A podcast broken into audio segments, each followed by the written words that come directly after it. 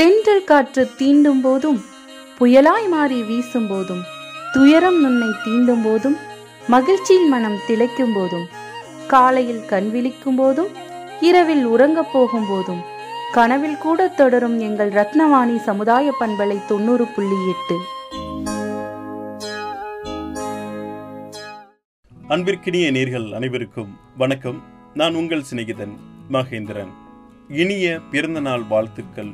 கோவை தென்னிந்திய மாநிலமான தமிழ்நாடு சென்னைக்கு அடுத்து இரண்டாவது பெரிய நகரமும், தென்னிந்தியாவின் சென்னை, ஹைதராபாத், பெங்களூர் போன்ற பெருநகருக்கு அடுத்த நான்காவது மிக பெரிய மாநகரமும் இது. இந்திய மாநகர பட்டியலில் தொழில் மற்றும் தொழில்நுட்ப வளர்ச்சியில் மிக வேகமாக வளர்ந்து வரும் ஒரு மாநகரமாகவும், இது இந்தியாவின் பதினாறாவது பெரிய மாநகரமாகவும் கோயம்புத்தூர் இருந்து வருகிறது. இது தொழில் வளர்ச்சியிலும் கல்வி நிறுவனங்களின் வளர்ச்சியிலும் மேம்பட்ட நிலையிலும் உள்ள நகரமாகும். தொழில் முனைவர் கூடுதலாக உள்ள நெசவு மற்றும் பொறியியல் தொழிலகங்களின் மையமாக விளங்குகிறது. தமிழ்நாடு வேளாண்மை பல்கலைக்கழகம், பாரதியார் பல்கலைக்கழகம், அவினாசிலிங்கம் நிகர்நிலை பல்கலைக்கழகம் ஆகிய பல்கலைக்கழகங்களும் கோவை மாநகரை மையமாக கொண்டு இயங்கி வருகின்றன. தொன்மையான கொங்கு நாடு பகுதியைச் சேர்ந்த இந்நகரம் இங்குள்ள ஆலைகளின் எண்ணிக்கையால் தென்னிந்திய மான்ஸ்டர் என்று அழைக்கப்படுகிறது. புறநகர் பகுதிகளில் மூன்று புள்ளி ஒரு மில்லியன் மக்கள் வாழ்கின்றனர். ஆயிரத்தி எண்ணூத்தி நான்காம் ஆண்டு ஆங்கிலேய ஆட்சி காலத்தில் நவம்பர் மாதம் இருபத்தி நான்காம் தேதி கோவைக்கு மாவட்ட அந்தஸ்து கிடைத்தது. நவம்பர் இருபத்தி நான்காம் தேதியை கோயம்புத்தூர் பிறந்த நாளாக அனைவரும் கொண்டாடி மகிழ்வது வழக்கமாக இருக்கிறது. தமிழ்நாட்டில் முதல் திரையரங்கம் துவங்கப்பட்ட மாநகரமும் இதுவே.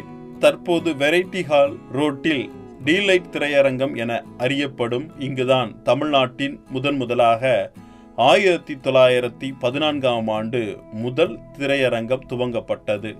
இந்த நகரத்தை கொங்கு நாட்டின் தலைநகரம் எனவும் கூறுவார்கள். இப்பகுதி சங்க காலத்தில் கோசர் குலத்தவர்கள் தங்கி உருவாக்கியதால் கோசர்புதூர், கோசம்புதூர், கோயம்புத்தூர் என பெயர் வந்திருக்கலாம் என்று கருதப்படுகிறது. கோணிமுத்தூர் அதுவே கோணமுத்தூர், கோயமுத்தூர் என மருவி இருக்கலாம். அவர்கள் நிறுவியதே கோணியம்மன் கோயில். கோவன் என்னும் இருளர் தலைவன் இருந்ததாகவும் அவன் பெயரிலே உண்டான ஊரே கோவன் புதூர், கோணியம்மன் புதூர், கோணம்புதூர், கோயம்புத்தூர் என மாறியிருக்கலாம் என செவிவழி செய்திகள் சொல்லப்படுகின்றன. ஒன்பதாம் நூற்றாண்டின் இடையில் எழுந்த பிற்கால சோழர் ஆட்சி கோயம்புத்தூரை தன்னாட்சியின் கீழ் கொணர்ந்தது. அவர்கள் கோணியம்மன் கோவிலை மையம் கொண்டு முறையான நகரமைப்பை ஏற்படுத்தினர். இப்பகுதியை பழங்குடி மக்கள், குறிப்பாக கோசர்கள் ஆண்டு வந்தனர். கோசன் புதூர் என்றிருந்ததே கோயம்புத்தூர் என மருவி கோவன் என்பவன் இங்கு வசித்ததால் இவன் பெயரான கோவன் புதூர் என்பது மருவி கோயம்புத்தூர் என்றானது. கொங்கு மண்டலத்தின் முதன்மை நகரமாகவும் விளங்குகிறது கோயம்புத்தூர். ரோமர்களின் வணிகத்திற்கும் கோயம்புத்தூர் மையமாக இருந்ததாக தெரிகிறது. பதினாலாம் நூற்றாண்டின் துவக்கத்தில் தில்லி சுல்தானின் கீழான ஆயிரத்தி எண்ணூத்தி ஒன்றாம் ஆண்டு கொங்கு நாட்டு பாளையக்காரரான தீரன் சின்னமலை மலபார் மற்றும் மைசூர் படைகளின் ஆதரவுடன் பிரிட்டிஷாருடன் போர் புரிந்தார். இப்போரில் முடிவில் ஆயிரத்தி எண்ணூத்தி நான்காம் ஆண்டு கோயம்புத்தூர் புதிய மாவட்டமாக நிறுவப்பட்டு கோயம்புத்தூர் மாவட்டத்தின் தலைநகரமாக மாற்றப்பட்டது. ஆயிரத்தி எண்ணூத்தி நாற்பத்தி எட்டாம் ஆண்டு நகராட்சி தகுதி வழங்கப்பட்டது. பிரிட்டிஷ் வணிகரும் வள்ளலுமான சர் ராபர்ட் ஸ்டோன்ஸ் என்பவர் முதல் நகரசபை தலைவரானார்.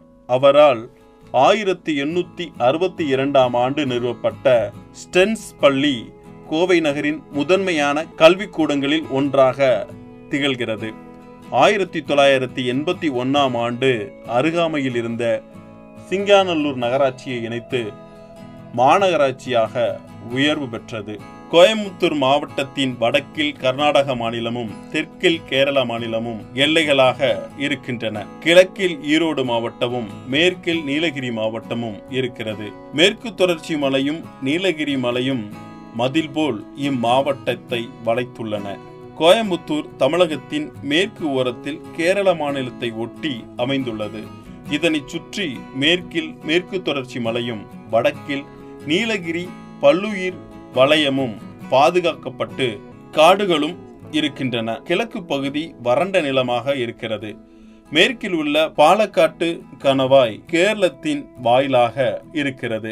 மேற்கு தொடர்ச்சி மலையினை அடுத்து உள்ளதால் இம்மாவட்டத்தில் பல விலங்குகள் வகை காணப்படுகிறது. பல ஏரிகளும் குளங்களும் அந்நாட்களில் வெட்டப்பட்டிருக்கின்றன. கோவை நகரில் ஒன்பது ஏரிகள் இருக்கின்றன. இந்த நீர்நிலைகள் நொய்யல் ஆற்றிலிருந்து நீர் பெறுகின்றன. தென்னிந்தியாவின் மான்ஸ்டர் என்று பிரபலமாய் அழைக்கப்படும் கோயம்புத்தூர் நகரத்தின் கலாச்சாரம் இந்தியாவில் உள்ள மற்ற நகரங்களிடமிருந்து வேறுபடுகின்றன. பாரம்பரிய இசை, நடனம் மற்றும் தமிழ்நாட்டின் எல்லா கலை வடிவங்களும் நகரத்தின் மிகவும் பிரபலமாக இருக்கின்றன. பண்டைய கோவில் கட்டிடக்கலையிலிருந்து நவீன உயர் கட்டிடக்கலை மற்றும் பாரம்பரிய இசை, நடனம், பாரம்பரிய உணவிலிருந்து துரித உணவுகள் இரவில் தூங்கா நகரமாக இருக்கிறது.